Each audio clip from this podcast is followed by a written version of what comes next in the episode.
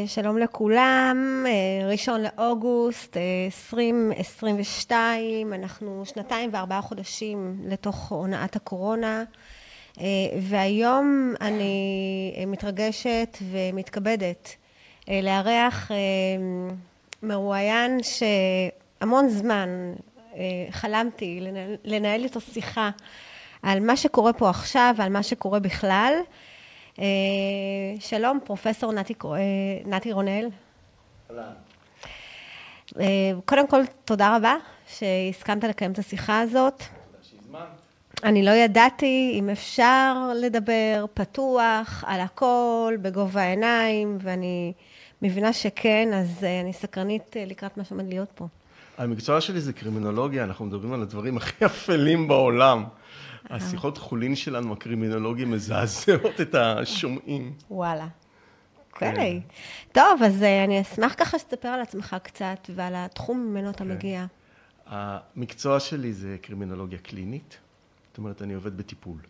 מטפל באנשים עם משהו, היבט קרימינולוגי או ויקטימולוגי, קורבנות, וזה תכף נראה שזה קשור כן למשבר הקורונה, אה, הונאת הקורונה. אה, אז אה, מטפל באנשים שנפגעו, נפגעו מינית, נפגעו מאלימות, או באנשים שפגעו, או ב, בעיקר באנשים עם בעיית התמכרות. וחוץ מזה אני גם מרצה באוניברסיטה, במחלקה לקרימינולוגיה בבר אילן. מרצה, הייתי פעם ראש המחלקה, וכן הלאה, ומלמד בעיקר שיקום, עבודה עם אותן אוכלוסיות, כמו שאמרתי, טיפול, מלווה סטודנטים בפרקטיקום שלהם. המצאתי, פיתחתי כמה מושגים כמו קרימינולוגיה חיובית, על בסיס הפסיכולוגיה החיובית, ויקטימולוגיה חיובית, שזה היום תופס תנופה בעולם, מצטטים את זה, אה, קרימינולוגיה רוחנית, ויקטימולוגיה רוחנית, ועל זה אני כותב ומדבר. אוקיי. אז אה, מה שתפס אותי בהצגה שלך זה את ה... שאתה השתמשת בביטוי הונאת הקורונה. אה, אני מבינה שאתה רואה את הקורונה כהונאה? מה זאת אומרת, אין וירוס? לא המחלה. מחלה יש, אני חליתי לפני שנה בדיוק. ב-31 ביולי קיבלתי את המחלה, הופיעו, הסימפטומים הופיעו איזה יום קודם, אבל זה היה הגושפנקה, גם נבדקתי, כי אנשים רואים אותי וזה, אז רציתי כן לספר, ויצאתי חיובי. אה, זה כמעט כמו יצאת צדיק, יש איזו תוכנית כזאת, לא? יצאת חיובי. אה, אז יצאתי חיובי, ואנשים יקרים לי נדבקו, למשל רעייתי גילה נדבקה ממני, ואפילו הוציאה על זה ספר, הנה promotion ראשון, הספר פוסט-קורונה, שמתאר את מאבקה תוך כדי המחלה, ובעיקר ההחלמה והתקווה, ואמצעים אלטרנטיביים שפויים להתמודד עם כאב ופחד הקורונה, המאבק שלה מול הפחד, המאבק שלה מול ההפחדות, מול ה... שנינו לא הזרקנו תרכובות ניסיוניות, אה, אנחנו מצאנו, בדקנו ומצאנו, הפעלנו היגיון וחשיבה פשוטה מאוד כדי להבין שלא ייתכן שיזריקו לאנשים חומר שלא נוסה בכלל. אה, ואם לא נוסה, זאת אומרת שהוא עובר ניסוי כרגע. אם עובר ניסוי כרגע, זאת אומרת שאני השפן הניסיונות.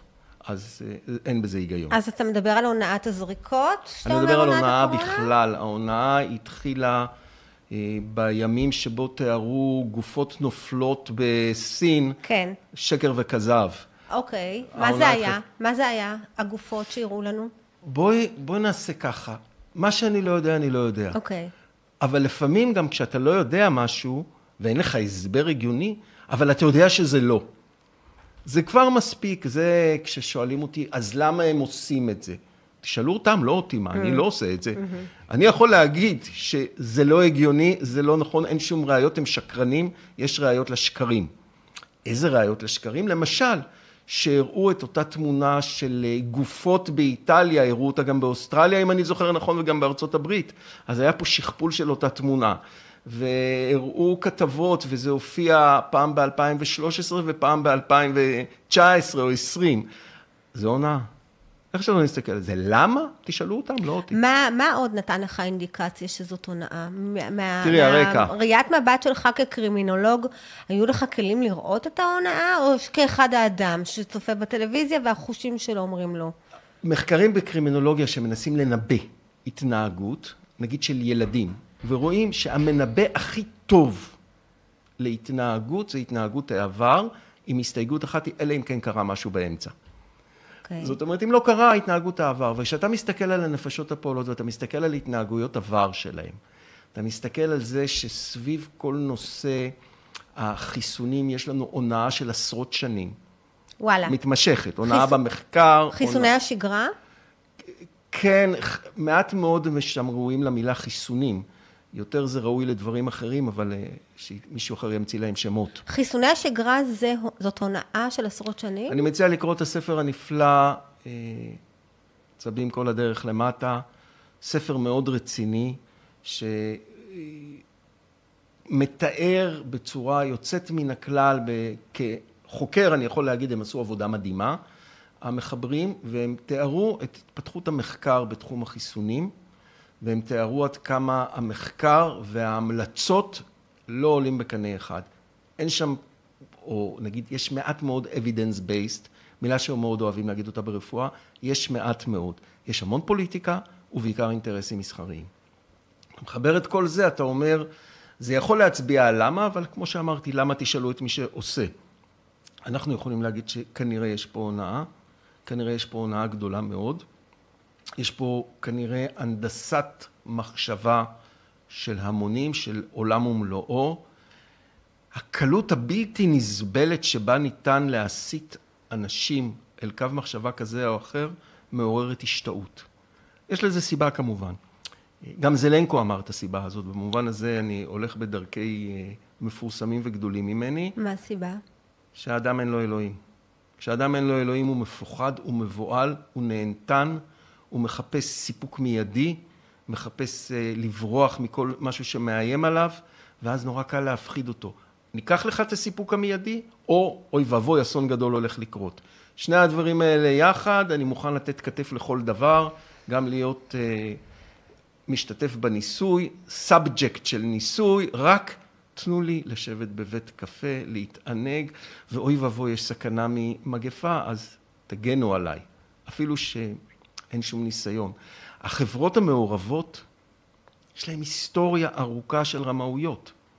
הן משלמות מיליארדים קנסות ופיצויים, וזה עדיין רווחי להן. אתה מדבר על החברות הפארמה שמעורבות? החברות ב... היצרניות של כל החומרים הללו. הן ש... משלמות מיליארדים קנסות וממשיכות כן. לפעול. ברור, בש... כי זה כדאי. Mm. זה חלק מההוצאה המוכרת של החברה. אה, הבנתי. אחד הדברים המעניינים וזה שאנשים לא יושבים, אה, לא נותנים את הדין על הונאה, זאת אומרת, חברה לא מרמה.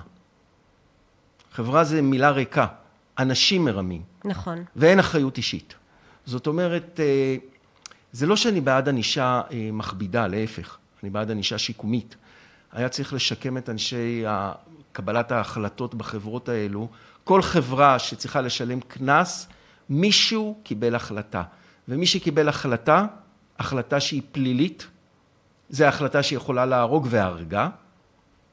הרבה אנשים, עשרות אלפים, אה, מישהו צריך לתת את הדין על זה. איך יכול להיות שעל תאונת דרכים אדם ברשלנות, לרגע לא שם לב או לא יודע למה, לא נקט באמצעי הזהירות, וטוב שינקוט, והוא ישלם על זה מחיר, ועל הונאה מתוכננת, שבדם קר מסכנים המונים, מגיל רך ועד זקנים, ואף אחד לא נותן על זה את הדין. והחברה שאנחנו מדברים עליה כיום זו חברה שכבר הורשעה בעבר על שוחד רופאים ושילמה קנסות של מיליארדים. נכון, וכמו והיא... שאמרנו, התנהגות העבר מנבטת התנהגות העתיד וההווה. מן הסתם, מן הסתם. אני, אני ככה, מעניין אותי לדעת אם במחקר שאתה, שנעשה בעולם הקרימינולוגי, מה הסיפור הפנימי שמספרים לעצמם כל האנשים שהם שותפים לדבר הזה. זאת אומרת, אני מסתכלת על בכירי משרד הבריאות, אני מסתכלת על... אה, אני אשמח לראיין אותם. Mm. אני מאוד הייתי רוצה לשמוע אבל... את אותה שאלה, לנסות להבין מה עובר בראשו של אדם שהוא שותף להונאה הזאת כן. במודע, לא אחד שלא יודע כן. ש... יש שם, הדרג הבכיר, הבינוני עד בכיר לא יודעים. הבכיר יותר יודעים.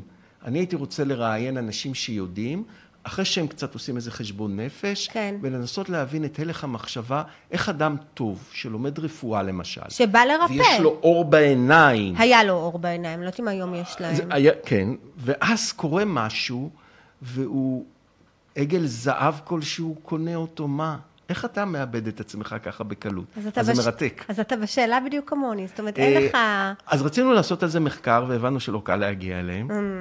אז חשבנו אולי דרך whistleblowers, החושפי שחיתויות, אבל הם אנשים שאתה לא מוצא בהם כאלה שהיו וחזרו בתשובה כזה, שהשתנו, עברו קונברסיה. אתה מוצא כאלה שברגע שהם שמו לב שמשהו לא טוב, האמת שיש פה ושם, אבל הם לא נוטים לדבר על זה. אז הלכנו ועשינו מחקרים אחרים. עשינו מחקרים על נפגעי הצנזורה של החברות הפארמה. אה, מסתבר, מדע הוא לא מדע. כמו שהספר צבי מראה לנו. המדע הוא לכאורה.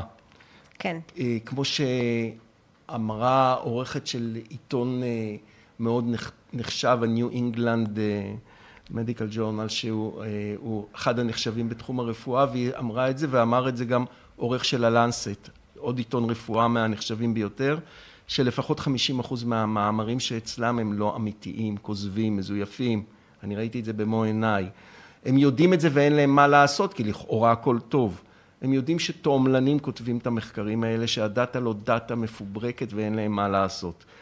והסתבר שחוקר שמנסה להביא מחקר אחר, למשל אה, וטרינר שמצא שחיסונים שניתנים לכבשים גורמים להם תופעות לוואי שליליות.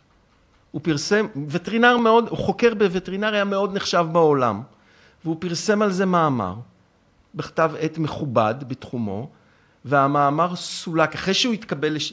לפרסום, עבר ביקורת עמיתים כמו שעושים אצלנו, והתפרסם, הוא סולק. למה הוא סולק? בטענה שהדאטה לא נכונה, הניתוח לא טוב, חסרים נתונים, mm. טענה שקרית.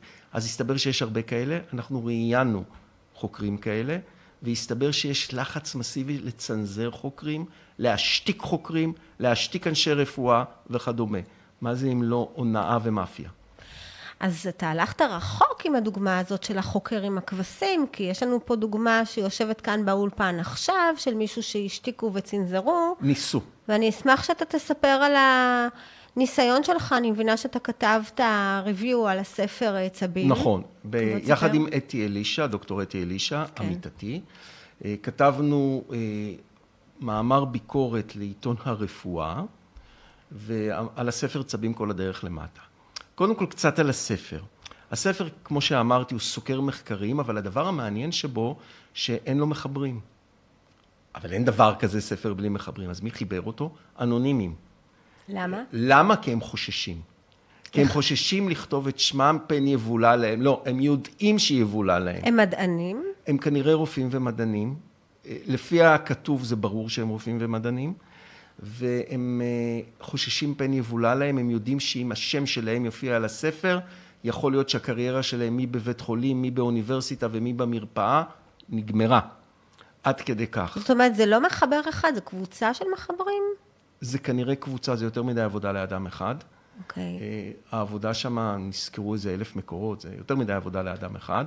זה ברור שזו קבוצה, אה, קבוצה של חוקרים מצוינים, שגם יודעים לכתוב יפה, מספרים יפה את הסיפור, זאת אומרת, הספר קריא ונגיש לקהל הרחב, ואז אה, הוצע לי לכתוב עליו ביקורת לכתב העת רפואה, שהעורך הראשי שלו זה פרופסור שוינפלד, ויחד עם אתי כתבנו את הביקורת, ביקורת אוהדת לספר, כי הספר מצוין לדעתי, ואז נפתחו השמיים. קודם כל? על עורך הרפואה, שהייתה דרישה לפטר אותו מכתב העת, מה פתאום הוא נתן יד לפרסום הזה.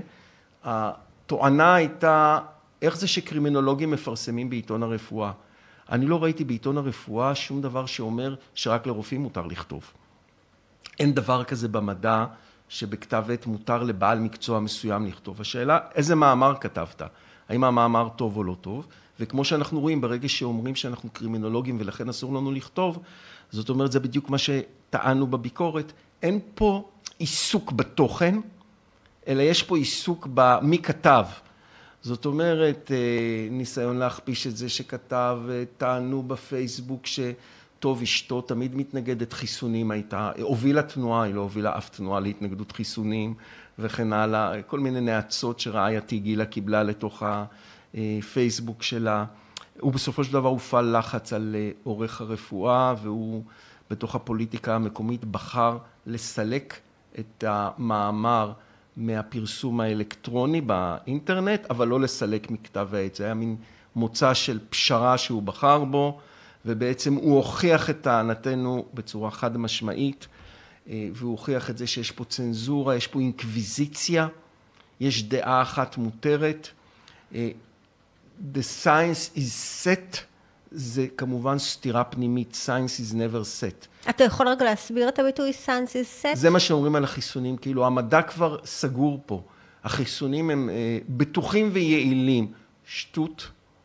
מה לא זה אומר? זה אומר שאסור לדון על זה. אסור, ל... ממתי במדע אסור לפתוח נושא? הרי מדע הוא מבוסס על שאלת שאלות. מי, ומציאת... מי אוסר לדון על זה? כנראה שמי שבעל הדעה ובעל המאה. Mm. כי צריך להיות מישהו עם כוח השפעה מאוד גדול כדי לשכנע עדר של אנשים ממשיכים דרכו, שיש ביטוי שקראו להם פעם לנין, אני חושב, המציא את הביטוי הזה.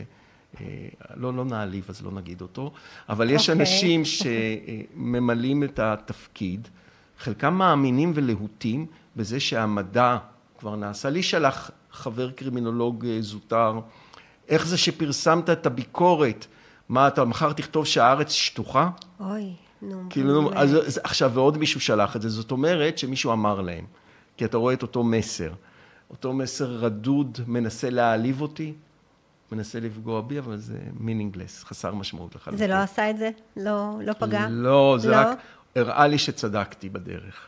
שהמאמר הזה נכון, ושבעצם אה, יצא פה משהו, שיש פה כנראה משהו עוד יותר גדול, שאנחנו רק התחלנו לגרד אה, את הצבים כל הדרך למטה, אז יש פה דרך ארוכה למטה. כן. ואז, שלושה, ארבעה חודשים אחרי זה, פתאום התבשרנו על גוויות מהלכות בסין שם, אנשים נופלים כזבובים וכן הלאה, ואנשים שאכלו עטלף וקרה להם משהו ועוד כל מיני שטויות. אה, וזה היה ברור לי אמרתי אז, אופס, חיסונים. והיה מי שאמר לי, אבל לא הכל קשור לחיסונים. Mm-hmm. אמרתי, חיסונים. בטח. לא יכול להיות, הם מכינים את הקרקע. ברור. מכינים את זה ו... אתה זוכר שנתניהו אמר כבר במרץ 2020, הוא אמר, זה לא ייגמר עד החיסונים. ברור. אני ישר הבנתי.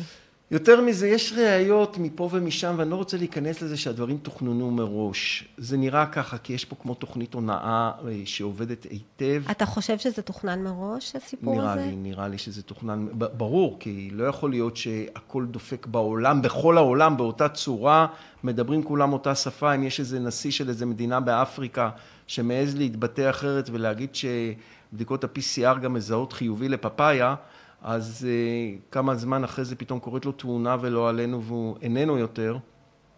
היו גם חוקרים שנעלמו ככה, וזה מצטרף לעוד תחומים שבהם יש דעה אחת שלטת והס מלהזכיר דעה אחרת, ומבלי לחוות דעה בתחומים הללו, כי אני לא מצוי בהם, כמו למשל משבר האקלים, שגם כן יש דעה אחת שלטת ואין אחרת.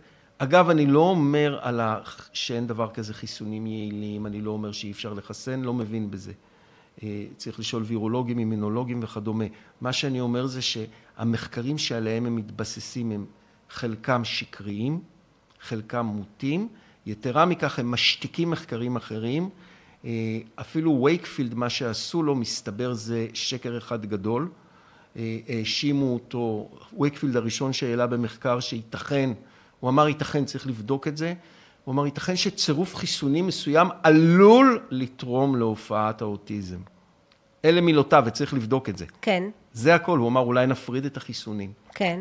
זה גרם לפיטוריו, לאובדן אה, רישיון הרפואה שלו, וואו. המאמר סולק מהלנסט, אה, חברים התכחשו לו והוא היגר לארצות הברית מאנגליה וואו. כתוצאה מזה. אה, והפך להיות עושה סרטים על חיסונים ונותן הרצאות בכל העולם mm. מבוקש.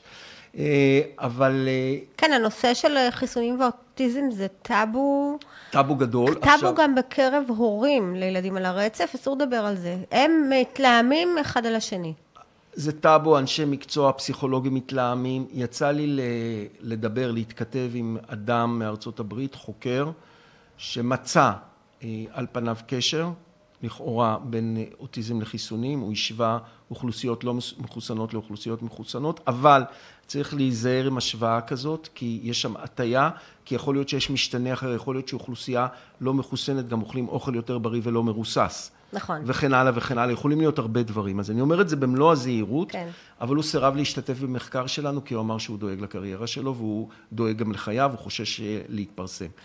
אז, אה, אז זה רק הוכיח שאנחנו צודקים. הנושא הזה של חשש לחייו, אני רוצה רגע להתעכב על זה, כי אה, בהיסטוריה של, ה, של הרפואה, העניין הזה של רדיפה והעלמה או רציחה של רופאים, מדענים, פעילים חברתיים שהזיקו לתעשיות הפארמה אה, אה, לש... למכור את הרעלים שלהם, זה, זה משהו שאני, יש שמועה כזאת של נרצחים. אנשים, יש גם איזה מישהי בשם ברנדון אה, ווגן, משהו כזה, שהיא בתחילת הקורונה נרצחה, והיא יצאה מחברת מרק והזהירה על נושא החיסונים. אז וגם אנחנו רואים איך דוקטור חיים רוזנטל נרדף, איך דוקטור גיל יוסף שחר נרדף, איך, איך נרדפים. אריה אבני. אה, אבל אתה יודע, מעבר לזה, בואו נלך על המיינסטרים. איך אה, רודפים, מכפישים, מגחיכים את מחץ לקורונה. זאת אומרת, כל מי שמעלה ספק ופוגע בפרויקט ההזרקות אה, עובר אה, ציד מכשפות מטורף. אז על זה פרסמנו כן מאמר, עשינו מחקר על זה, ראיינו כמה אנשים שעברו הכפשות, השתקות צנזורה, כולל רופאים צעירים שאומרים אין לי ברירה אלא להסתיר את הדעות שלי, אחרת אין לי קריירה. אני גמרתי, עוד לא התחילה וכבר נגמרה.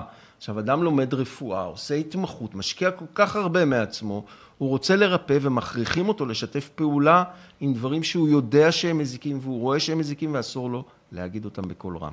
מטורף.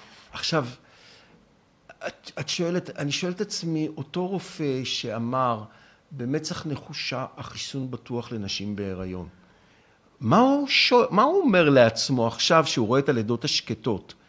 שהוא תרם להם, כי ברגע שהוא אמר במרומי תפקידו בהיותו בכיר, הוא אומר, החיסון בטוח לנשים הריוניות, ייתכן שנשים שהקשיבו לו הלכו להתחסן, כי אמרו דוקטור זה וזה, נכון. אמר שזה בטוח. בהחלט. ואנחנו רואים עדויות שיש ריבוי של לידות שקטות. אז אתה תרמת ללידות השקטות הללו, מה אתה אומר לעצמך? עזוב את הקריירה וזה, סידרתי יופי את הפנסיה של הילדים שלי, מה אתה עוד אומר לעצמך? וזו שאלה שישאל את עצמו. יכול להיות שהוא אומר לעצמו, אה, הכל טוב. אני רוצה פה לדבר על תופעה, דיסוננס קוגניטיבי. כן. דיסוננס קוגניטיבי זה כשאני עושה פעולה, גם אם היא אידיוטית וגם אם חסרת הסבר, אני חייב לתת לה הסבר, כי אני לא אגיד לעצמי הייתי אידיוט, או אני לא יודע למה עשיתי. אנחנו צריכים לתת לעצמנו איזה מובן, והמובן הזה יוצר הסבר רציונלי. זאת אומרת, אני משער שאותו רופא יגיד, פעלתי נכון, פעלתי בהתאם לנתונים שהיו לי, אני חושב שהצלתי, יש יותר תועלת מאשר נזק וכן הלאה, הוא ימצא את הסיבות. ואני רוצה להגיד עוד דבר על הדיסוננס הקוגניטיבי. אמרתי קודם שהצליחו להוליך שולל המונים על גבי המונים ולכן חייבת להיות גם תוכנית מוסדרת לזה ואנשים נורא בקלות עקב זה שאין להם אלוהים אז נורא קל היה אה, להפחיד אותם וגם לקחת להם אה, עינוגים שהם נמשכים אליהם. עכשיו, בוא נחשוף לאדם את זה, את ההונאה. מה הוא יהיה? הוא יהיה במצב של דיסוננס קוגניטיבי, הוא לא ירצה לראות את זה. זאת אומרת, אם נצא ונדבר עם אנשים ששיתפו פעולה, שנפגעו, ההסבר, וואלה, לא חשבתי לעומק, רימו אותי, נתתי לעצמי להיות מרומה, הוא פחות קל. אני יכולה להגיד לך, לתת לך עדות אישית מהמשפחה שלי, הם לא, אי אפשר לדבר איתם על זה, אה, ישר עולה הקול לטונים. כן. אה, את הזויה, את אה, מסתובבת עם הזויים. ששימי לב שזה שוב לא מקשיבים למה שאת אומרת, נכון. אלא משליכים את זה עלייך, את הזויה. וגם, וגם לא רוצים בעיקר, לא רוצים, בואי לא נדבר על זה. כי מה המשמעות של לדבר על זה? לדוגמה, אני יכולה להגיד לך, הדבר הכי, אין מה לדבר, בואו רק תראו את הדיווחים של תופעות הלוואי שאנשים דיווחו. הקמנו אתר. לא מעניין אותי לראות דיווחים. הם לא רוצים לראות. לא מעניין אותי לראות דיווחים. הם לא רוצים לראות. זאת אומרת, אני באה, אני רוצה להזהיר את היקרים לי מכל. לא מעניין אותי לראות. מסכנה. ועוד תשובה שאומרים הם לנו. לא רוצים לראות. אני כבר לא יודע למי להאמין בימים האלה. אי אפשר כבר להאמין לאף אחד. קרובת משפחה שלי מדרגה ראשונה אמרה לי, אני לא רוצה לדבר על זה, את מפחידה אותי. בדיוק, כי אנחנו... מה שאנחנו אומרים כאן כרגע שיש הונאה, זה פוגע בסדר הטוב לכאורה של הדברים. אה, בסדר, בתחושה של עולם צודק, שיש על מי לסמוך. נכון. כמו שאמרתי, כשאין אלוהים מחפשים לסמוך על מי? על הרשויות? על אבא טוב ראש ממשלה? אה, על אימא טובה פארמה? על זה נסמוך, כאילו, אבל זה, אבל זה מה קורה כשאין אלוהים. ואני לא מדבר לדתיים או לא דתיים, אני מדבר על אמונה באלוהים. כשאנשים עוזבים את האמת, את הרוח, את האהבה, החיים שלהם הם כאוס. וכל אדם יכול לחשוף את זה בליבו בכל רגע. עכשיו, אני רוצה לחזור לדיסוננס. כשאנשים מצויים באיום על ה... אה, נוצר אצלם דיסוננס קוגניטיבי, אנשים מעדיפים לא להיכנס לזה ולא לעסוק בזה. ולכן אנחנו רואים שיש מצד אחד קבוצה קטנה של אנשים שהם אה, ראו את, את מה שלדעתם זה הונאה, ולדעתם הם מביני עניין, ויש קבוצה הרבה יותר גדולה של אנשים שלא רואים את זה, והם מדברים בשפות שונות ולא רוצים להיפגש כמו שתיארת עכשיו, והסיבה היא שזה הדיסוננס. לכן, מי שרוצה להעביר מסר צריך לעשות את זה בצורה מאוד לא מאיימת, לתת לאנשים את החבל לרדת מהעץ שלה מבלי שתימצא סתירה. זאת אומרת, להסביר להם, רימו אתכם, לא יכולתם לעשות אחרת. קצת כמו הספר שגדלנו עליו כילדים, לפחות חויבנו לקרוא אותו בבית ספר, כצאן לטבח, שדן בדיוק בשאלה איך הנאצים הצליחו לרמות את היהודים שהם הלכו ככה לכאורה כצאן לטבח, והמסקנה שלו הייתה, לא הייתה להם ברירה אחרת. הם יצרו מערכת של שקרים ותעמולה כזאת, אבא קובנר? סליחה, מי כתב את הספר הזה? אני לא זוכר מי כתב אותו. שאלה מצוינת. תגלוש מהר. ו, אה, ובכל אופן, המסר היה שהם לא הלכו כצאן לטבח, אלא הם הלכו כי לא הייתה להם ברירה, הייתה תקווה. הם, הם פעלו בהתאם לנתונים שהיו בידיהם, הם פעלו הכי טוב. הייתה רציונליות, ואני חושב שאת זה צריך להעביר, זה המסר שצריך להיות, להיות מועבר. פעלתם מתוך רציונליות בהתאם למידע שהיה בידיכם. לא יכולתם לפעול אחרת. גם ה... קוף שבתאי, זה השם של ה... קוב שבתאי, כן. תודה, אליאן מרשק. תודה. תודה לך בכלל על המרחב הזה. בכיף, בכיף, כן. אה, אז אני, אני, אני ממש מתחברת לזה שקודם כל זאת הגישה, וזו גם גישה שמאפשרת פחות לכעוס עליהם כשהם שיתפו פעולה בעיקר עם ההסתה, עם ההדרה, שזה משהו שמכעיס אותנו מאוד. אנחנו עברנו טראומה. כן. שלא נתנו לנו להיכנס למרחבים הציבוריים ואמרו שאנחנו מפיצי מחלות וכפו עלינו לחסום את איברי הנשימה ולעשות כל מיני פעולות שאנחנו לא מאמינים בהן.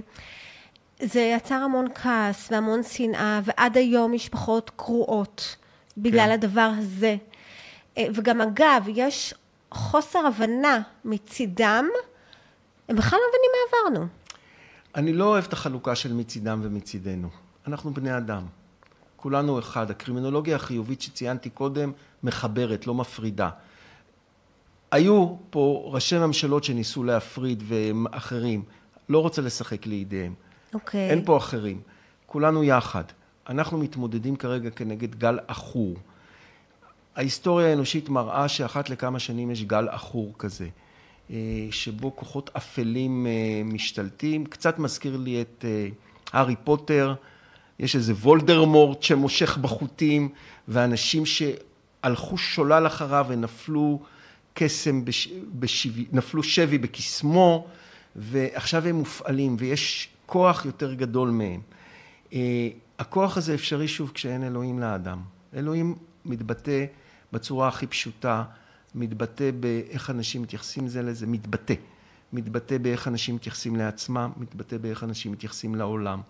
כשאדם מצוי בריכוז עצמי, כשהוא עסוק ב, כמו שאמר יפהפה הרב אליהו דסלר, כוח הנטילה הוא השולט בנפשו של האדם, ואנשים רוצים ליטול וליטול, אז וולדרמורט יכול לעלות, זה כבר לשונו של נתי.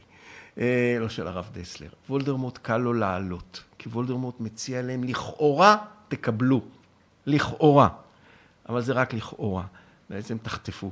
ולא פשוט לאנשים להבין את זה. אתה אומר שכל כמה זמן מגיע גל עכור כזה. בהיסטוריה האנושית. בהיסטוריה האנושית, זאת אומרת, בוא רגע, אז תזכיר לי, חוץ מ...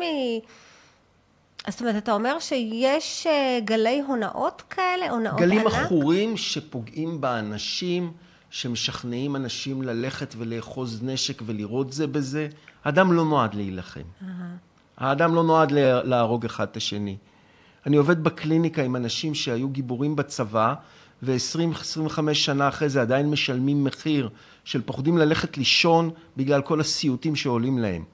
הם לא רוצחים, הם לא נועדו להילחם.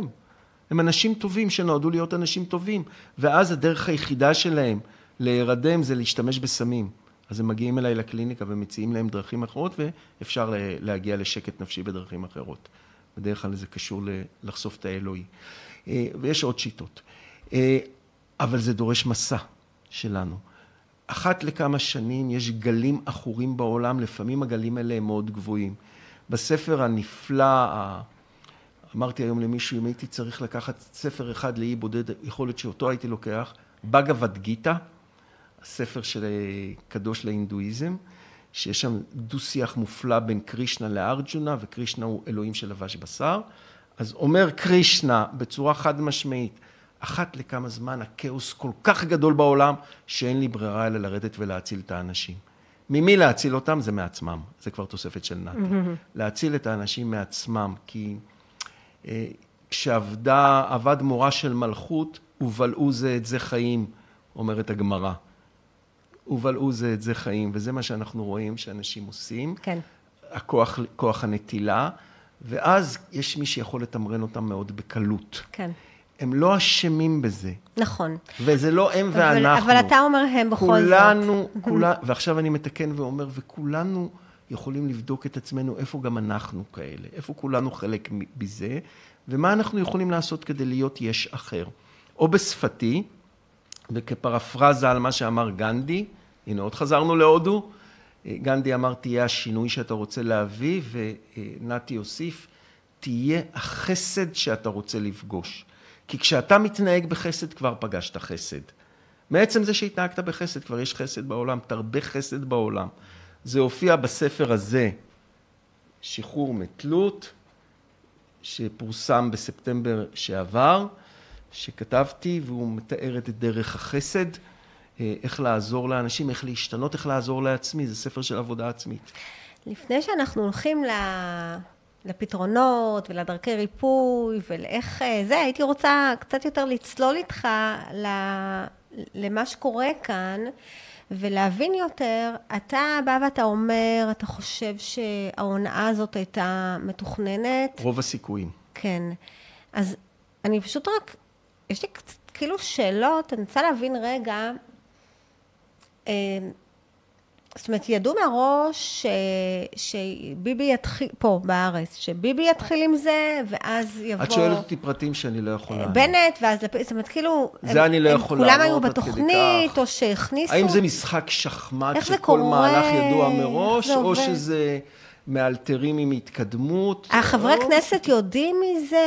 לא חושב. אני חושב שמעט מאוד, אה, שהמוחות שמתכננים זה מעט. אני חושב ככה, אבל את יודעת, זה להיכנס כבר למי עשה מה ולמה. לא רוצה. אני רוצה להישאר בפנומנולוגיה, בתופעה שאנחנו פוגשים אותה. התופעה היא שיש פה משהו שהוא שקרי, שהוא חוזר על עצמו בכל העולם. יש ראיות כל הזמן, יש תקשורת שמגויסת רק לצד אחד. נכון. באופן עקבי. שזה לא מפליא שאתה מסתכל למי שייכים גופי התקשורת העיקריים, ואתה מתחיל להצליב נתונים, ואתה רואה שזו סוגיה כלכלית של בעלות, שגופי התקשורת וחברות הפארמה וחברות אחרות, כולם יד ביד קשורים לאותן חברות. זאת אומרת, יש כמה בעלי עניין כלכליים שמכוונים את הכל.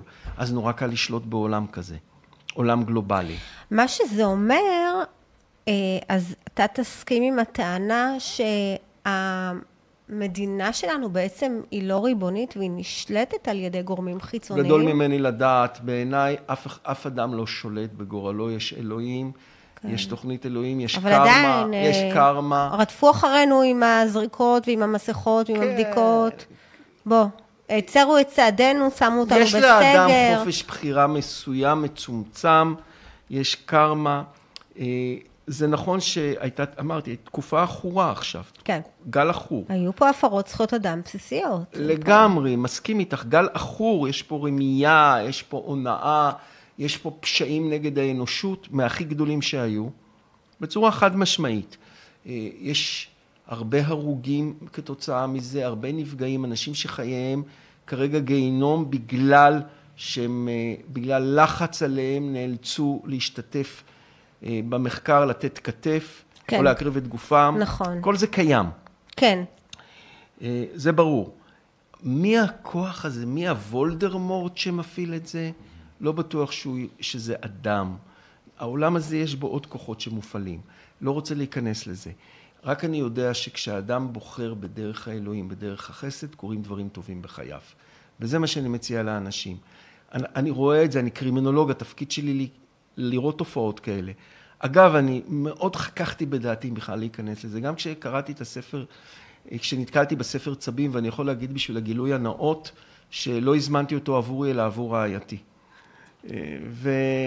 וכשהוא הגיע, אז עלעלתי בו, וגמרתי את כולו ביומיים שלושה, אני נוהג לקרוא מהר. ואז אה, שאלתי את עצמי, להיכנס לו, להיכנס, להיכנס לו, להיכנס כזה, כן, לא, כן, לא, שחור לבן. ואמרתי, אבל אני קרימינולוג ואני לא יכול לשתוק, וזו תופעה קרימינולוגית. כאילו, ואז באתי עם הרעיון של קרימינל... הקרימינולוגיה מתחת למחקר הרפואי. וזה מה שאני עושה כרגע בנוסף לצד המשקם. אתה יודע, פרופסור נתי רונל, אמרת עכשיו את המשפט, אני קרימינולוג ואני לא יכול לשתוק, ואני אני לא שמעתי אותך. אני ידעתי איפה להגיד את הדברים. מבחינתי אתה שתקת. יכול להיות. ידעתי אני איפה לא להגיד את הדברים. שמעתי אותך. אז איך את מכירה אותי? אני שמעתי, בגלל שכתבת את מה שכתבת על צבים, הנה, כבר אמרת שאמרתי את דעתי. נכון, אז שמעת אותי. נכון, מצאתי את האפיקים שנראו לי מתאימים. אוקיי. ולכן אה, שמעת אותי, הנה הוכחת, במו אוזניי שמעתי, ויש פה כן. עד, אז שמעת אותי ואת לא היחידה. העובדה שמאז שכתבתי את אותה ביקורת, יחד עם אתי, מחד הוכפשנו, זאת אומרת שעוד אנשים שמעו, אבל כאמור זה שולי, זה גל עכור שחולף אז אפשר. לומר שאתה הושתקת אחרי מה שכתבת? לא. לא? אתה לא מרגיש שהושתקת? ממש לא, אם הייתי רוצה להגיד הייתי אומר. אה, להפך, אני סירבתי לבקשות להתראיין. גם אז, בתקשורת, אה, כי? לא רוצה להתנצח עם אף אחד, זה לא דרכי להתנצח עם אף אדם. אני לא מתנצח, אני אומר את דעתי, מי שחושב אחרת, שהכל טוב. משפט שאני נוהג לומר זה דעות שונות, וזה נפלא. רק אל תפריעו. אז למה, הספקת, למה הסכמת כאן להתראיין פה? אני? מוכן להשמיע את דעתי, אני לא מתווכח, גם איתך לא. אוקיי. יש לך דעה שונה משלי, זה נפלא, זה... למה? אנחנו חושבים אותו דבר. בדברים מסוימים את, את היית רוצה למשל שאני אפעל יותר כי אמרת אה, שתקת.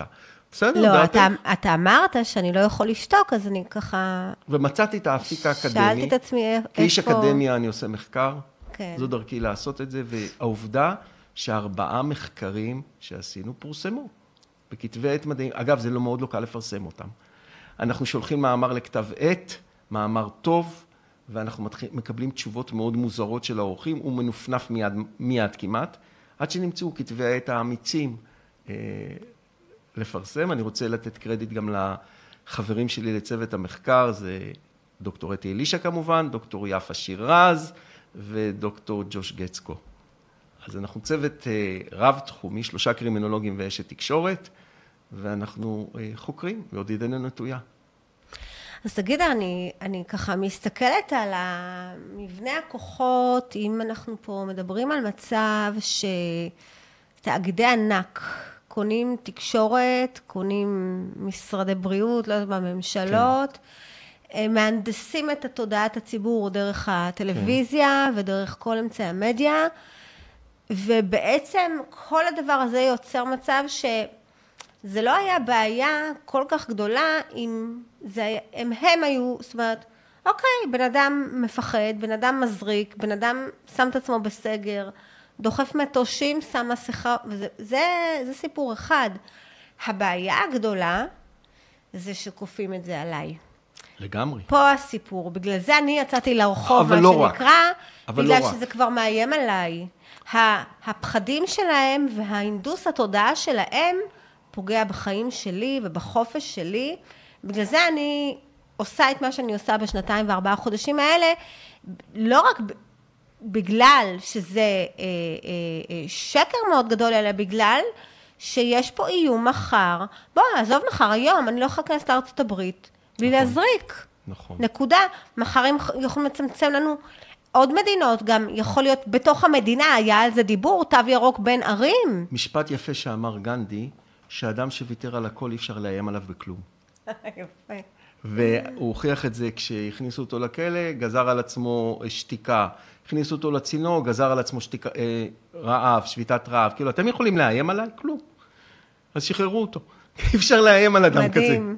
אז אה, מדהים. כל פעם שאנחנו רואים שאפשר לאיים עלינו, נגיד הצמדות לטיסה לארצות הברית, לא מעניינת אותי ארצות הברית. כל מדינה שלא רוצה לקבל אותי כי אני לא הזרקתי, לא מעניינת אותי. כן. אין לי מה לחפש שם. זה נכון, אבל כשאתה מסתכל על זה מבחינה, ברמה העקרונית, זה יכול, תשמע, אנשים נמצאים בחרדות מאוד גדולות. או, רגע, מחשב- רגע, רגע, אמרת את המילה, אנשים נמצאים בחרדות. אנשים נמצאים בחרדות כי מישהו הפחיד אותם. אחד הפשעים הכי גדולים שנעשו פה זה הפחדת לא, האנשים. לא על הקורונה, על הווירוס. אלא? לא, לא, לא, רגע, אה, לא עזוב הבנתי. את זה. קפצתי. לא, אני מדברת איתך על מה שעשו לנו עם הקטע של הדרה, כן. ולא נוכל להיכנס למקומות. זה אותו דבר. אז לא, אז פה בעצם, אתה יודע, היו שמועות שבנו מכלאות נכון. למי שלא התחסן. נכון. והיו דיבורים שבכנסת הרי הם אמרו שייכנס שוטר לבית ללא צו, אז אנשים היו ממש בחרדות, שייכנסו כן. שוטרים עם מזרקים, עם אחיות, ויתקעו להם את הדבר והיו הזה. סיפורים שזה קורה באוסטרליה, וזה קורה פה, וזה קורה שם. נכון, והיו נכון. ממש אנשים, תשמע, שימי לב שזה אותו תהליך כמו להפחיד מהקורונה. נכון. זה להפחיד מה... אם לא נכון. תתחסן... כשהיינו ילדים, היה איזה מין משהו כזה, אם לא תאכל יבוא שוטר וייקח אותך. אני מקווה שאת לא זכית לשמוע את זה, אני זכיתי במו אוזניי כילד. בטח שזכיתי. אז אם לא, אם לא תאכל יבוא שוטר וייקח אותך, אוי כן. ואבוי. אז עכשיו זה אם לא תזריק יבוא שוטר וייקח אותך. אה, מה זה פחד באנגלית? טרור. זאת אומרת שמי שמפחיד הוא טרוריסט. נכון. או מחבל. אה, נכון. זאת אומרת שזה לא משנה אם הוא ראש ממשלה, אם הוא שכן או עד, אם הוא אבא דואג או אימא... אה, מי שמפחיד אותך, אמרתי היום לבחור צעיר אצלי בקליניקה, קח את זה כשיעור לחיים. כל מי שמפחיד אותך לא רוצה את טובתך.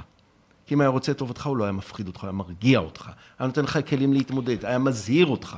אבל אתה יודע, יש פה שאלה מאוד גדולה, כי אם יש תוכנית סדורה, מתוכננת, זדונית, אה, לסגור עלינו, שנה, אתה יודע, הדיבורים האלה לדוגמה, שיהיה great reset, ולא כן. יהיה לנו נכסים, ושכל מיני... לא מבין בזה. יש, שם, יש המון המון המון שומע תיאוריות. ולא מבין בזה. גם אני לא, גם אני לא. ו, ואנשים אה, מזהירים ומדברים על זה כל הזמן. אני חייבת להגיד לך שאני אישית חוטפת אש מבית. למה אני לא מדברת על זה, ואני מרדימה את הציבור, כי אני לא אומרת כן. שעוד מעט תהיה החשכה, ולא יהיה אוכל, אלונה, ויהיה קריסה גם אלה כלכלית. מנסים להפחיד אותך, גם הם טרוריסטים. הם, בעיניי, הם לא מפחידים אותי, בעיניי הם בעצמם תחת חרדות. אבל הם מנסים להפיץ את זה הלאה, אז גם הם... מכיוון שמבחינתם הדרך לעצור את זה, זה שהציבור יתעורר וידע. יש משפט, עוד פעם גנדי, חזר, חזק אצלי היום. יאללה. אל תהיה הדבר שאתה רוצה, לש... שאתה רודף אותו, שאתה יוצא נגדו. אל תהפוך להיות הדבר הזה. אני לא מצטט אותו מדויק. אם אנחנו יוצאים נגד טרור, אל תהיה גם אתה טרוריסט. אם אתה יוצא נגד כפייה, אל תנסה לכפות גם אתה. אמר את זה בן אדם ש... שהוא היה מהבריונים בהודו, צריך לזכור. מי, גנדי? כן. הוא לא היה בריון. סליחה. אה, אבל, אה, אבל, אל תהיה הדבר שאתה רודף אותו. אני, אני, אני מבינה מה שאתה אומר ואני מסכימה איתך בעניין כפיית הדעה שלי על אחרים. מצד שני, גם אני אה, מזהירה מפני הזריקות האלה. אבל אל תפחידי. אני, זה, מה זה אל תפחידי? בואו תראו מה קורה לאנשים.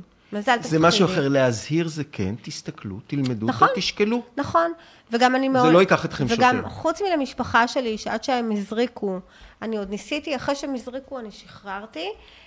אני מאוד אוהבת לפעול בצורה שאני מניחה את זה, ומי שרוצה כן. מוזמן לקרוא, מוזמן לצפות, בזמנו החופשי, בלי שאני באה אליו בצורה ישירה. כי זה, אחרת זה כפי, זאת כפייה באמת, אבל המקום הזה באמת שאני מסתכלת על כל האנשים, וזה הרבה מסביבי, שבטוחים שאנחנו הולכים לקראת קטסטרופה, כן. והם מאוד מאוד מודאגים. כי אין להם אלוהים לצערי. מי שיש לו אלוהים יודע שאין קטסטרופה חוץ מאשר לאבד את אלוהים. ואלוהים על איזה אלוהים אתה מדבר? שהוא האהבה, שהוא האמת, שהוא הממשות, שכולנו חלק בלתי נפרד ממנו. וכשלאדם יש את אלוהים, אי אפשר להפחיד אותו. אי אפשר לאיים עליו. אפשר לאיים עליו במה? בלאבד את האמונה, זה כבר החלטה שלו. אז בעצם אי אפשר לאיים עליו. אפשר לקחת לאדם הכל. אפשר את כל הרכוש. אפשר לקחת לפגוע בנו, בגוף שלנו, זה רק בגוף שלנו. אי אפשר לקחת לאדם את עולמו הרוחני. אבל אתה לא רוצה שיפגעו לך בגוף. אנחנו לא רוצים, אבל אני אומר אפשר, וזה קורה, יש טרגדיות בעולם, יש כאב בעולם, אה, מחלות קורות. אגב, מה הם מבטיחים לנו, אם כבר? הם מבטיחים לנו עולם ללא כאב. עכשיו עם העשרות, אה, כמעט אמרתי עשרות אלפי, אבל זה עשרות והם היו רוצים עשרות אלפי, חיסונים שנותנים לתינוקות בארצות הברית. מה הם בעצם מבטיחים? עולם ללא מחלות. מה הם מקבלים? אוכלוסייה חולה, חלשה. אומללה. חולה בטירוף. מסכנה.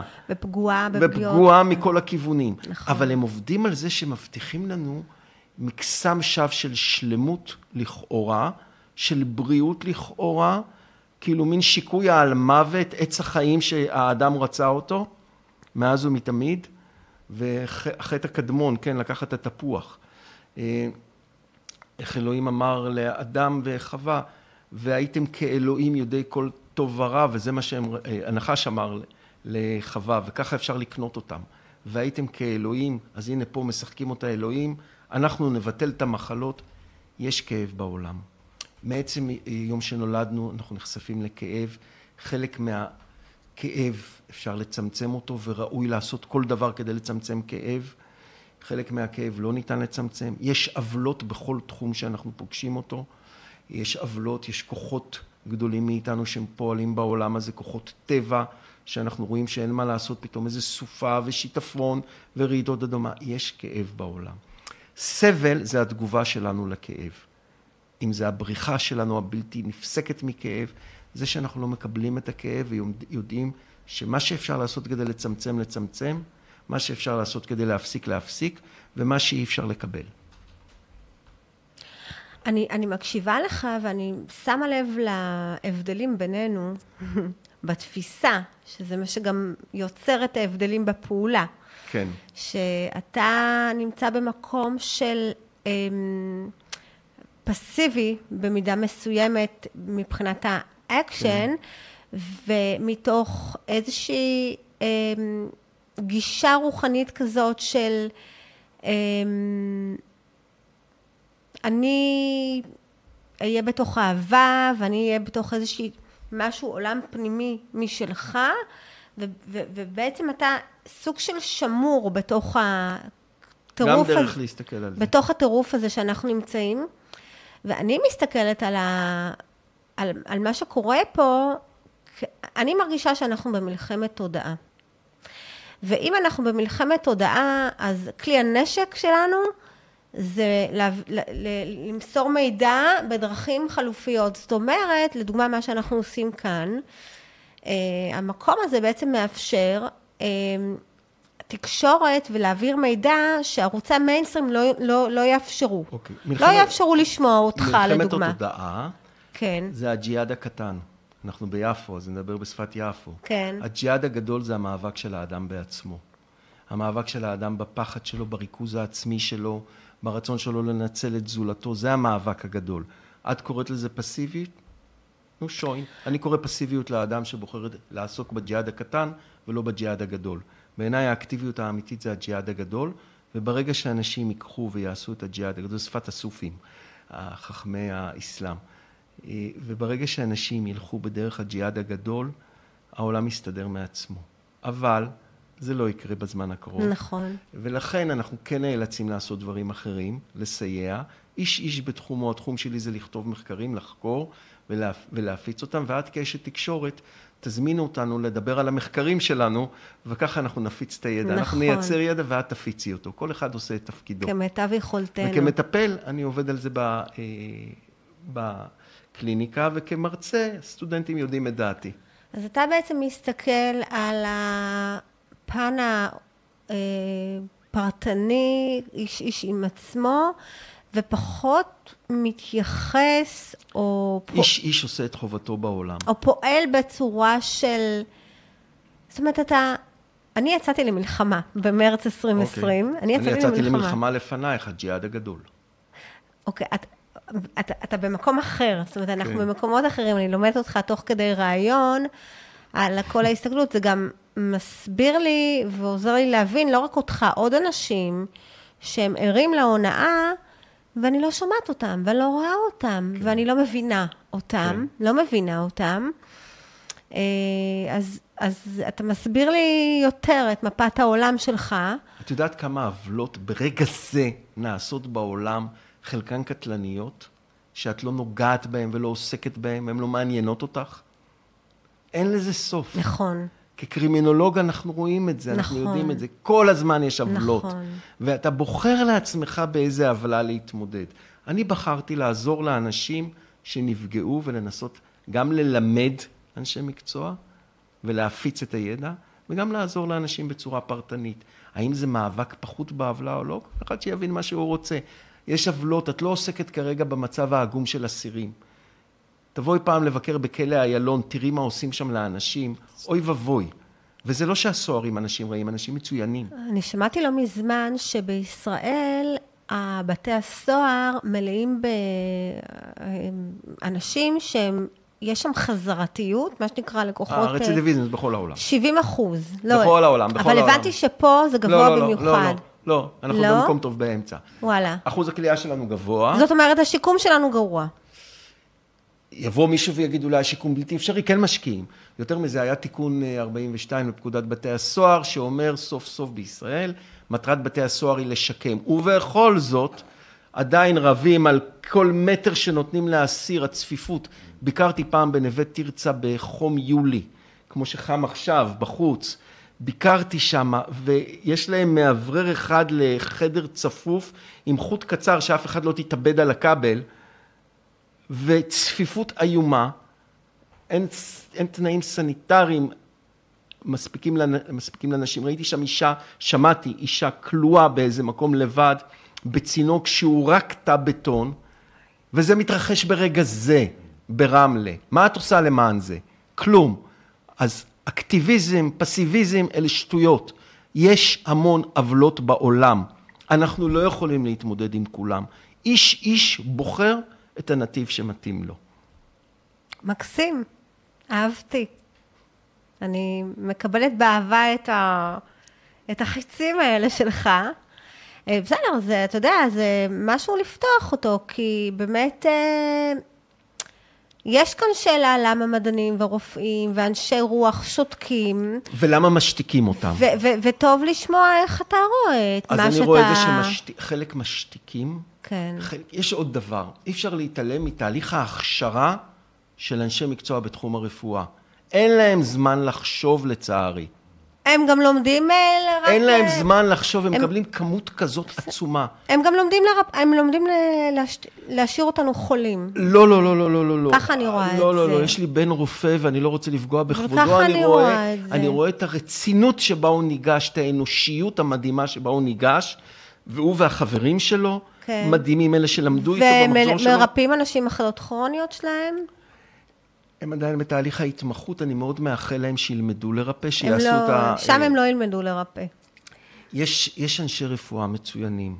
אני, אני לא רוצה לפגוע בכל המקצוע, זאת- זאת- אבל זאת אני רוצה לדבר על שלי. משהו אחר. כן. על תהליך ההכשרה שלהם. או. ואני רוצה לדבר על ההיררכיה המובנית שבמקצוע הרפואה, שבה הבוס במחלקה הוא, אה, שוב, התחליף לאלוהים לכאורה. ואתה, זה מערכת שמרגילה אותם לקבל הוראות ופקודות, מערכת מאוד מיליטנטית.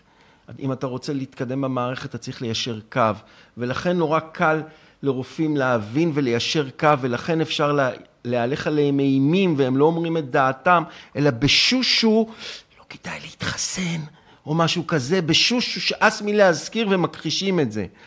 זה כי הם התרגלו למערכת מאוד היררכית, מערכת ביקורתית, והם גם התרגלו, הם מצויים בלחץ אימים, שזה אשמת הציבור אגב, שמאפשר את תנאי ההעסקה הפוגעניים של כן. אנשי הרפואה. שמעתי שעכשיו יש אולטימטום שלהם, שמעת על זה? אבל גם מה שהם מציעים זה בלתי נסבל. מה הם מציעים?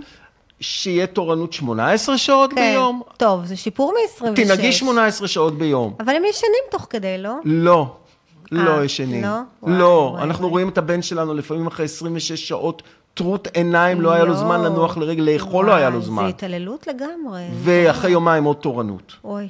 ואנחנו נותנים יד לזה, זה בסדר, רק אנחנו מצפים שהרופא יטפל בנו טוב. וזה השירות שאנחנו בסוף מקבלים. כי אנחנו לא על זה היה צריך לעלות לבריקדות. כמו גם על המורים שאין להם אה, שום תנאים. זאת אומרת, על זה שהמדינה, אה, אני לא רוצה להגיד בגדה, היא אפילו לא התכוונה לתת לנו את הדברים שהיא מכריזה שהיא נותנת.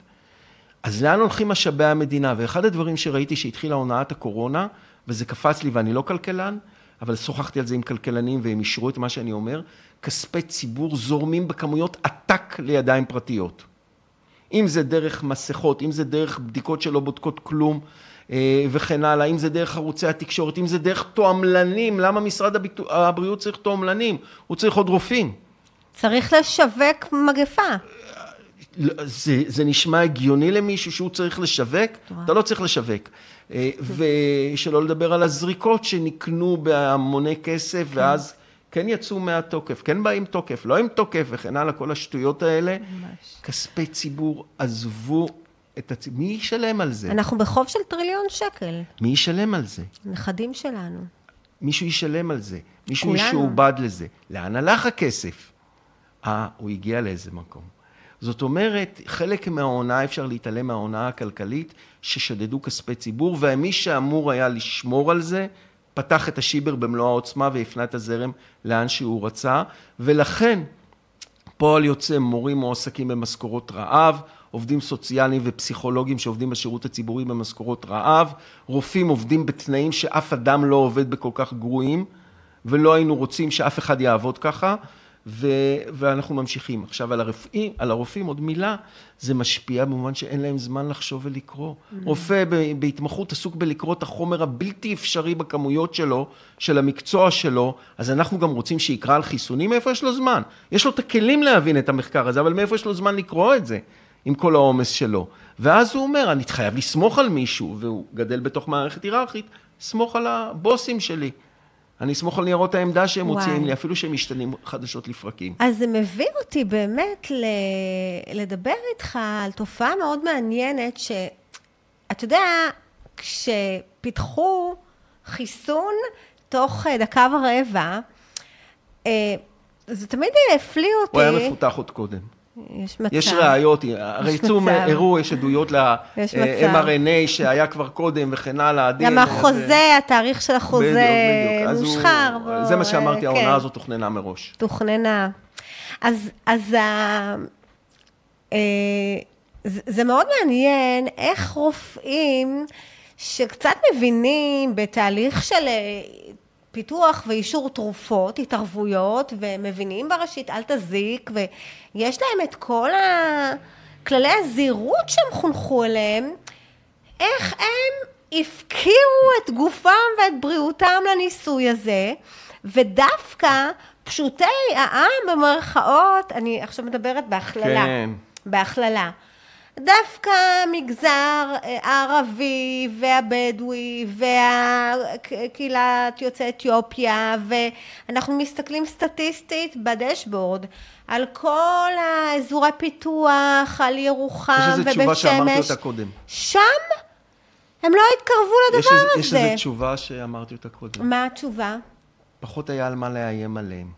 פחות היה להם מה להפסיד, מצבם החברתי אבל לא, לא, אבל הם... הם לא חלק מהמדינה לא, זה לא. האיומים, עזוב, אני לא מדברת על אלה שהזריקו כי איימו וכפו בתו ירוק. אני מדברת על אלה שרצו להזריק אה, מרצונם. יש להם שכל ישר, הם עוד לא איבדו את השכל הישר. או, או, או, או, או, או. זה בעצם, מה שקרה כאן, זה שבאופן פרדוקסלי, ככל שהבן אדם, היה מתאם הפוך בין רמת ההשכלה לבין לא יודע. ההתנהלות פה. לא יודע. אתה יכול לראות את זה מבחינת היישובים. אתה רואה יישובים ממעמד סוציו-אקונומי גבוה. בואו נלך על קיסריה, כן. ועומר, ותל מונד, אני ממש רואה את זה, עם אחוזי הזרקות מאוד גבוה. כן. זה אנשים שם ממעמד כלכלי ו... זה אנשים שיש להם מה להפסיד אם הם לא יזריקו, שאפשר לאיים עליהם, הם חלק מהממסד. אם זה עובדי ממסד ואם זה חלק מהמערכות המשומנות. אוקיי. יש להם מה להפסיד. אני מבינה. אז אז זה באיומים. אז הם עשו את זה מאיומים? המון, המון. כי, אבל המון מהם ממש מאמינים בכל הדבר הזה. וחלק, אבל שוב, הם יהיו בדיסוננס, מה הם... שוב הדיסוננס. הם. הזריקו ועכשיו צריך להאמין הם בזה. גם מאמינים למערכת, הם מראש חלק מהמערכת. אין חשיבה עצמאית? תראי, ביפו מתייחסים אל המערכת כאל משהו נטע זר, הם לא מאמינים למערכת. אלא אם כן מפחידים אותם ברמה האישית, בוודאי שכן. אז באמת נניח... שכנה שלנו אה, רצה להזריק. עולי אה, אתיופיה או אה, עולי... אה, אני לא יודע אם יש אצלם, לא בדקנו את זה, אני מציע לא להגיד את זה לא. אני מעלה איזושהי השערה שאני שמעתי, כן. שהיא מעניינת, גם מהמגזר הערבי. מה שנאמר זה שבעצם מה קרה? זה אוכלוסיות שיכולות להעלות על דעתם אפשרות שהמדינה עושה להם אוכלוסיות כן. שמראש המדינה דופקת כן, או בדיוק. ויש להם התנגדות בדיוק, למדינה. שאין אמון, אין אמון מלא. בר- האמון שלהם ברשויות לא זה. מלא, הוא חלקי מאוד. בדיוק. גם כשהם רואים טלוויזיה, אבל זה, זה לא בשפה שלהם, זה לא מדבר אליהם. ה- זה לא המעמד שלהם. Mm. הם לא באוטומט מאמינים לכל מה ש... זאת אומרת, המדינה, אני הייתי במקום כן. לפני כמה שנים, שתקשיב, משרד הבריאות, צה"ל, כן. אה, כל המערכות הם שלי, הם חלק ממני, הם לטובתי. יש אוכלוסיות שלא רואות את, את, את, את הממסד. יש תפיסות כמי חברתיות, ששומר עליו. תפיסות חברתיות של קבוצות אוכלוסייה מסוימות, שאכן יש להם התנגדות פנימית לממסד, כי הם חוו, הם חוו כן, פגיעה, הם- חוו פגיעה, חוו בגידה. או שמראש הם, אה, אי אפשר לדעת, אבל... הם- חטופי תימן לדוגמה, לצורך העניין, כן. הגזזת, כל מיני סיפורים שאוכלוסייה... אגב, אני חייב לומר בשביל הגילוי הנאות, כשאבא שלי ירד מהאונייה שהוביל אותו לארץ ב-49, הוא קיבל DDT כל הגוף שלו. הוא מאיפה? בא מאירופה. וואלה. כולם, כולם. הוא זה כולם קיבלו. והאור של אלה לא יותר רגיש משל אז אלה. אולי גם אבא שלי קיבל DDT. כנראה תשאלי אותו, רוב הוא הסיכויים. כבר זאת לא, אומרת, כבר נת מלישון. זאת אומרת שזה היה הנוהג אז. אנחנו צריכים להיזהר כן. עם ה... לתפוס עמדת הלאום. היו כל מיני דברים, לא, לא, נעשו אני גם לא, דברים בתום לב. אני לא מדברת בעליהום, אני מדברת רק בעצם להבין שנייה איך ציבורים מסוימים לא הלכו ונהרו בעיוורון מלא אחרי הממסד. אני שאלתי את עצמי, איך אני חושבת אולי, אני מעלה פה השערה, אולי בגלל שכבר מראש הם כבר לא היו באמון מלא. אני שואל את עצמי איך זה שאנחנו רק שלושה קרימינולוגים, יש עוד כמה שחוששים להביע את דעתם בקול כי הם עוד לא יציבים באקדמיה. והם בדעתך? כן, יש עוד כמה שאני מכיר, אבל לא הרבה. כן. יש כאלה שעושים לי לייק ושאר למה שאני מעלה או בסט, בסתרים. אבל לא אומרים הם מילה הם משל לא עצמם. יגידו את זה כי הם קרימינולוגים. למה אני אומר קרימינולוגים? כי זה מקצוע ביקורתי. אני למדתי את הקרימינולוגיה מאנשים שלימדו אותנו לחשוב ביקורתית. שזה המקצוע, הוא בא להסתכל על החברה ולהבין שעבריינות היא לא סתם אדם קם בבוקר, אלא יש תהליכים חברתיים ואישיים ואחרים שמובילים לזה, גם ביולוגיים, גם חברתיים, גם אישיים, גם רוחניים, כמו שאמרתי. אבל אי אפשר להתעלם גם מהתהליכים החברתיים, וחלק מהתהליכים החברתיים הוא מבנה חברתי שדוחף קבוצות אוכלוסייה מסוימות לחיי פשע ששם יותר כדאי להם. אין להם דרך אחרת מזה. ואי אפשר להתעלם מזה. אז אני אומר, קרימינולוגיה זה מקצוע ביקורתי. אנחנו מסתכלים על בתי סוהר בעיניים ביקורתיות, אנחנו רוצים לשפר את מצבם של האנשים. ואיך זה עמיתיי היקרים, ושאלתי אותם פעם באיזו ישיבת סגל, כן. איך זה שאתם לא רואים, אתם צריכים להיות מקצוע ביקורתי. על מה? על הקורונה? כן. כן. שאלת אותם איך אתם אבל לא אני רואים? תמיד הייתי יוצא דופן. אבל שאלת אותם, שאלת איך עיוור- זה? אתם- שאלת מישהו שהוא עיוור איך הוא לא רואה? שאלתי, שאלתי מה- חבר שלי חטף תופעות לוואי לא נעימות, כנראה מהחיסון, והוא עדיין, עדיין חושש מלהגיד שזה מהחיסון. הוא אומר. חצי אומר, חצי לא כן, אומר. כן. ואיך זה שקרימינולוגים הם לא ביקורתיים? התשובה היא בקלות. נוח להם להמשיך עם ראש קטן. אם אני לא ביקורתי ומתחסן, אז אני יכול עדיין ליהנות מתקציבי המחקר. ואני יכול לנסוע לכנס נורא חשוב שבו יגידו כלום על כלום. משתלם לי להיות, וכן אה, הלאה. משתלם מאוד להיות צייתן לממסד, קונפורמי. המעמד וואלה. הבינוני, בינוני גבוה, הכי נוח לו להיות קונפורמי. הקונפורמיות מסדרת אותו, היא עבורו. זאת וואו. אומרת, זה המעמד הצייתן, מעמד שהוא, הקונפורמיות לא, לא מועילה לו ולא... הם קונפורמים, אבל הזרמים שלהם, וואו, וואו. הם גם וואו. קונפורמים. זאת אומרת, קרימינולוג קונפורמי שלא נוגע בפשעים הכי גדולים שיש כאן. אבל את יודעת, הוא רוצה תקציבי אה. מחקר מהמשטרה ומשירות בתי הסוהר ו- וכן הלאה. אז עכשיו, למה להיות משוגע? אני זוכר שאמר לי מישהו, מה, אתה רוצה שאני אהרוס את הקריירה שלי? אבל הוא. אבל הוא נתן את ראשו, הוא כן, הוא הלך, הולך עד הסוף. אה, הולך עד הסוף. בכל זאת. לא רוצה לציין את שמו של האיש הזה, אבל הוא הולך עד הסוף. שלח אותו אליי, אני אביא אותו לפה גם. לא, את מכירה אותו. בלי לציין שמות. אוקיי. אה, טוב, אה, קודם כל מרתק אה, לדבר איתך, וגם אה, אני ככה, אתה עוזר לי טוב יותר להבין מה קורה בעולם שלך, בעולם שלך האישי וגם באקדמיה. ש- בדיסציפלינה שאתה מייצג, מדעי הפשע, ואנחנו כרגע בפשע הכי גדול בהיסטוריה, לא, לא, הוא לא פה. הוא לא לא ראיתי. וה... וה... בואי נחקור פשיעה של ימי הביניים.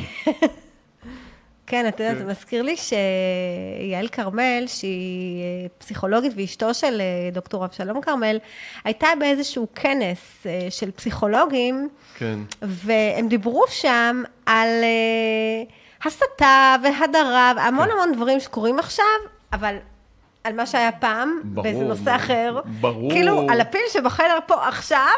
היא לא כאילו, קרה. היא כאילו הייתה בכנס הזה והיא אמרה, אני פשוט לא מאמינה. הם דיברו על כל מה שקורה עכשיו, התיאוריה הזאת של, פעם. אה, אם אני זוכר נכון, מטורף. לא זוכר איך קוראים לו, עם הדיסוננס הקוגניטיבי, אבל זה הסבר אה, מאוד אה, חכם. על הד- על הדיסוננס. כל הזמן אנחנו רואים את הדיסוננס הקוגניטיבי בפעולה.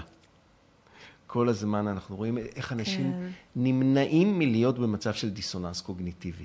זה המשמעות של התיאוריה. כן. שאנשים מוכנים לעשות המון דברים, להמציא המון הסברים, רק שלא יהיה דיסוננס של אי רציונליות לכאורה בהסברים שלהם, והם. והם נותנים הסברים הרבה פחות רציונליים. היזהרו משנת אחר הצהריים. ונבהולה לכם. או אולי תשתו מספיק, אולי אל תשתו יותר מדי, או משהו כזה, ונבהולה לכם. אני וזה חושבת- הסבר רציונלי. אני חושבת שאם אני צריכה אה, אה, לשים שנייה מכנה משותף דווקא בינך לבין פרופסור צביקה אגרנות, כן. שאתם מדברים ואומרים ולא פוחדים, זה עם כל מה שאמרת, זה שאנשים רוצים לשמור על המקום הנוח שלהם באקדמיה, אז אולי זה בזכות ההגנה שיש לכם. אני מבינה ברגע שאתם פרופסור מן המניין, כן. אי אפשר לזרוק אתכם מהאקדמיה, אז זה לא בעצם מדויק. מגן אה, עליכם, לא מדויק. ואז יש לכם חופש ביטוי? יש, יש לנו חופש אקדמי ויש לנו אה, חופש ביטוי, חופש ביטוי אמור להיות לכל אדם.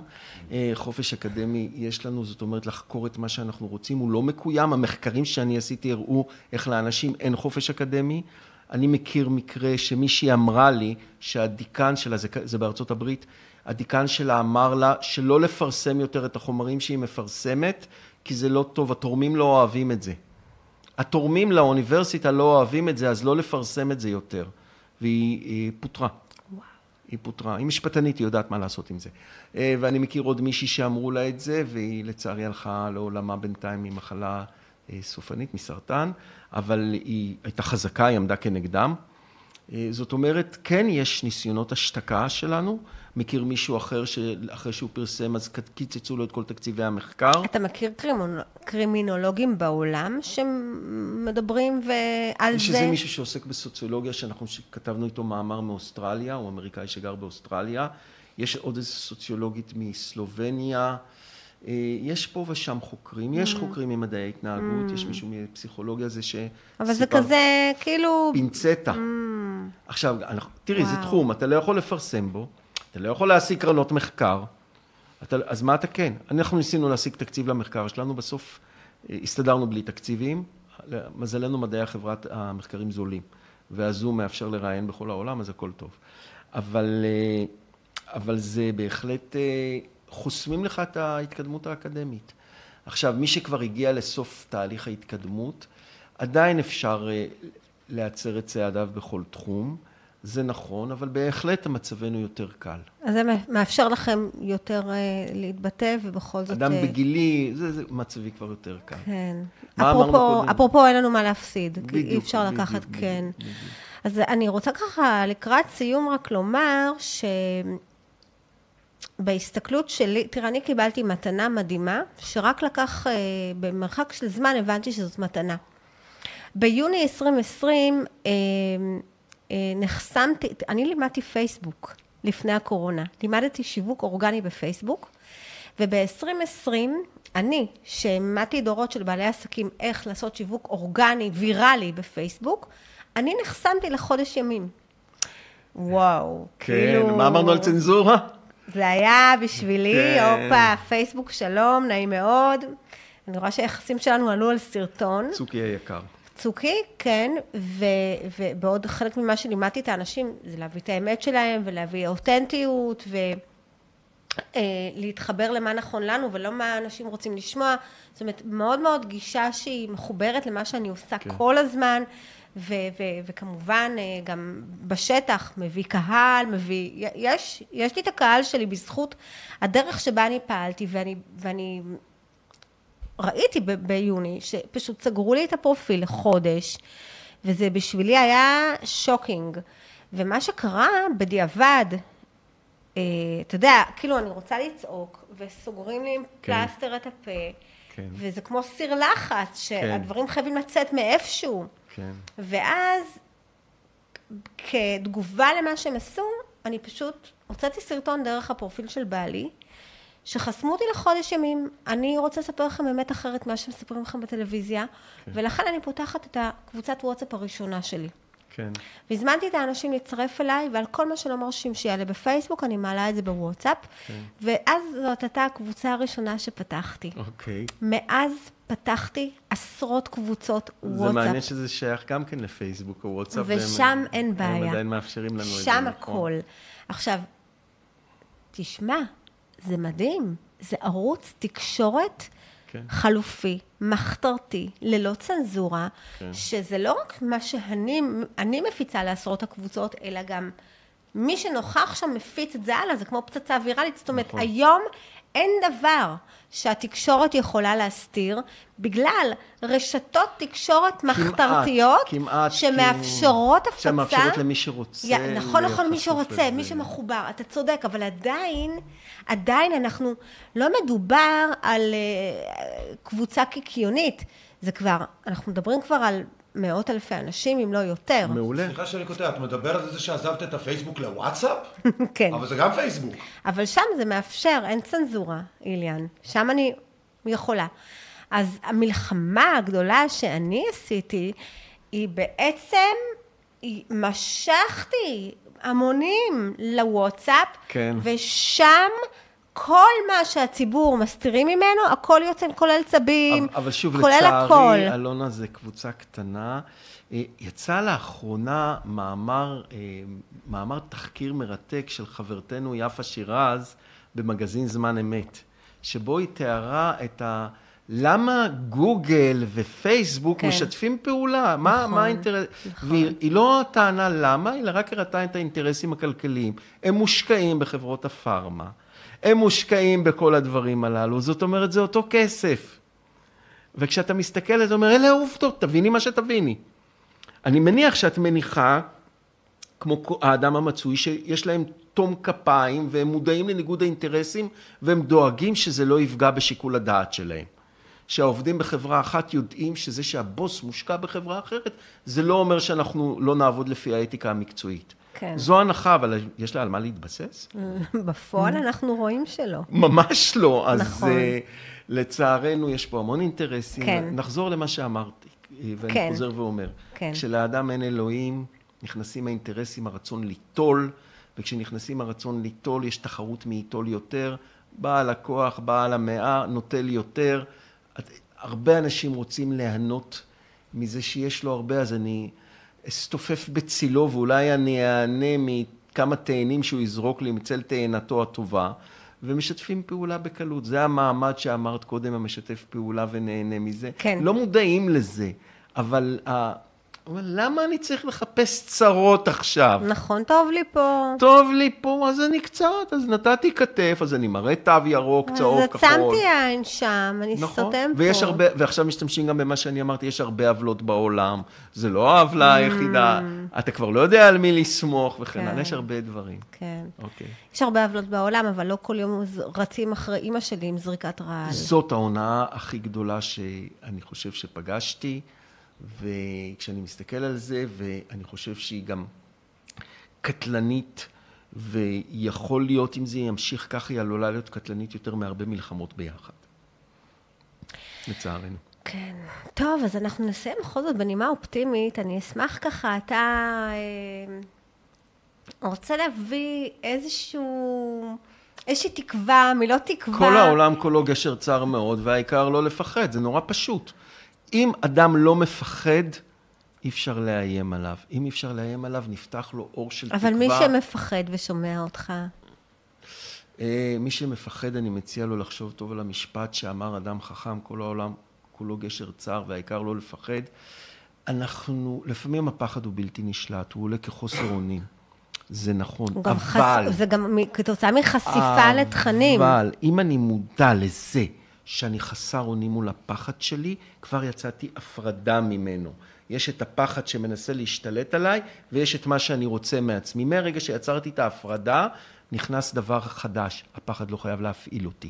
הוא עולה, הוא מספר לי סיפור, אני לא חייב להקשיב לסיפור הזה, ואני יכול להגיד, אוקיי, שמעתי אותך, שמעתי את כל ההיגיון, פחד, אתה קיים, אז כמו שאמרתי פעם למישהו, הרבה אנשים הולכים ברחוב. זה ג'ינג'י, זה סגול, זה ירוק, ואתה עם פחד. זה כל ההבדל. אבל אתה הולך ברחוב, אתה לא נשאר בבית, וזה מה שאנחנו עושים עם חרדות, ואנשים ככה חוזרים לתפקד על אף החרדה ועל אף הפחד. ההפרדה, אתה אומר להפרד. ההפרדה הזאת, ואז העיקר לא לפחד, זה, ב- הייתי נותן פרשנות מקלה, והעיקר לא לפעול מתוך הפחד. מה אני כן יכול לעשות? לבטוח באלוהים כפי שאני מבין אותו, זה מודגש אלוהים כפי שאני מבין אותו, בלשונו של חכם סופי שאמר, אלוהים נגלה לאדם בצבע שהאדם יכול לראות, העיקר שנגלה לו אלוהים. אז משהו מאוד פתוח, בלי כפייה, איפה שיש כפייה אין רוח, אמר שלמה קלו וצדק, איפה שיש רוח אין כפייה. אז בלי כפייה, לפתוח באלוהים, לש- לשאול את עצמי, פחד או אמונה, מה עדיף? ככה אנחנו גדלים אט-אט מתוך רעיון הפחד, וזה כבר ציטוט מספר של אלכוהוליסטים אנונימיים. אוקיי, אז ככה, אה, במילים אה, נפלאות אלה, אני רוצה להגיד לך תודה רבה, להודות לך. ש- תודה לך על הזכות להשמיע את הדברים. ו- אנחנו צינורות. אנחנו, נכון, נכון. אז תודה רבה לימים טובים, שכל אחד ימצא את הדרך שלו להתמודד, אני לפעול. רוצה עוד פעם, גם עם זה להתמודד. רגע, אני נודניק. היום הטוב הוא היום, אין לנו יום אחר. קמת בבוקר זה יום טוב, עשה אותו ליום טוב. לימים שנעשה אותם טובים. כל יום בפני עצמו. כל יום בפני עצמו, אה, just for today, רק להיום, ימים שנעשה אותם טובים. תודה רבה. תודה.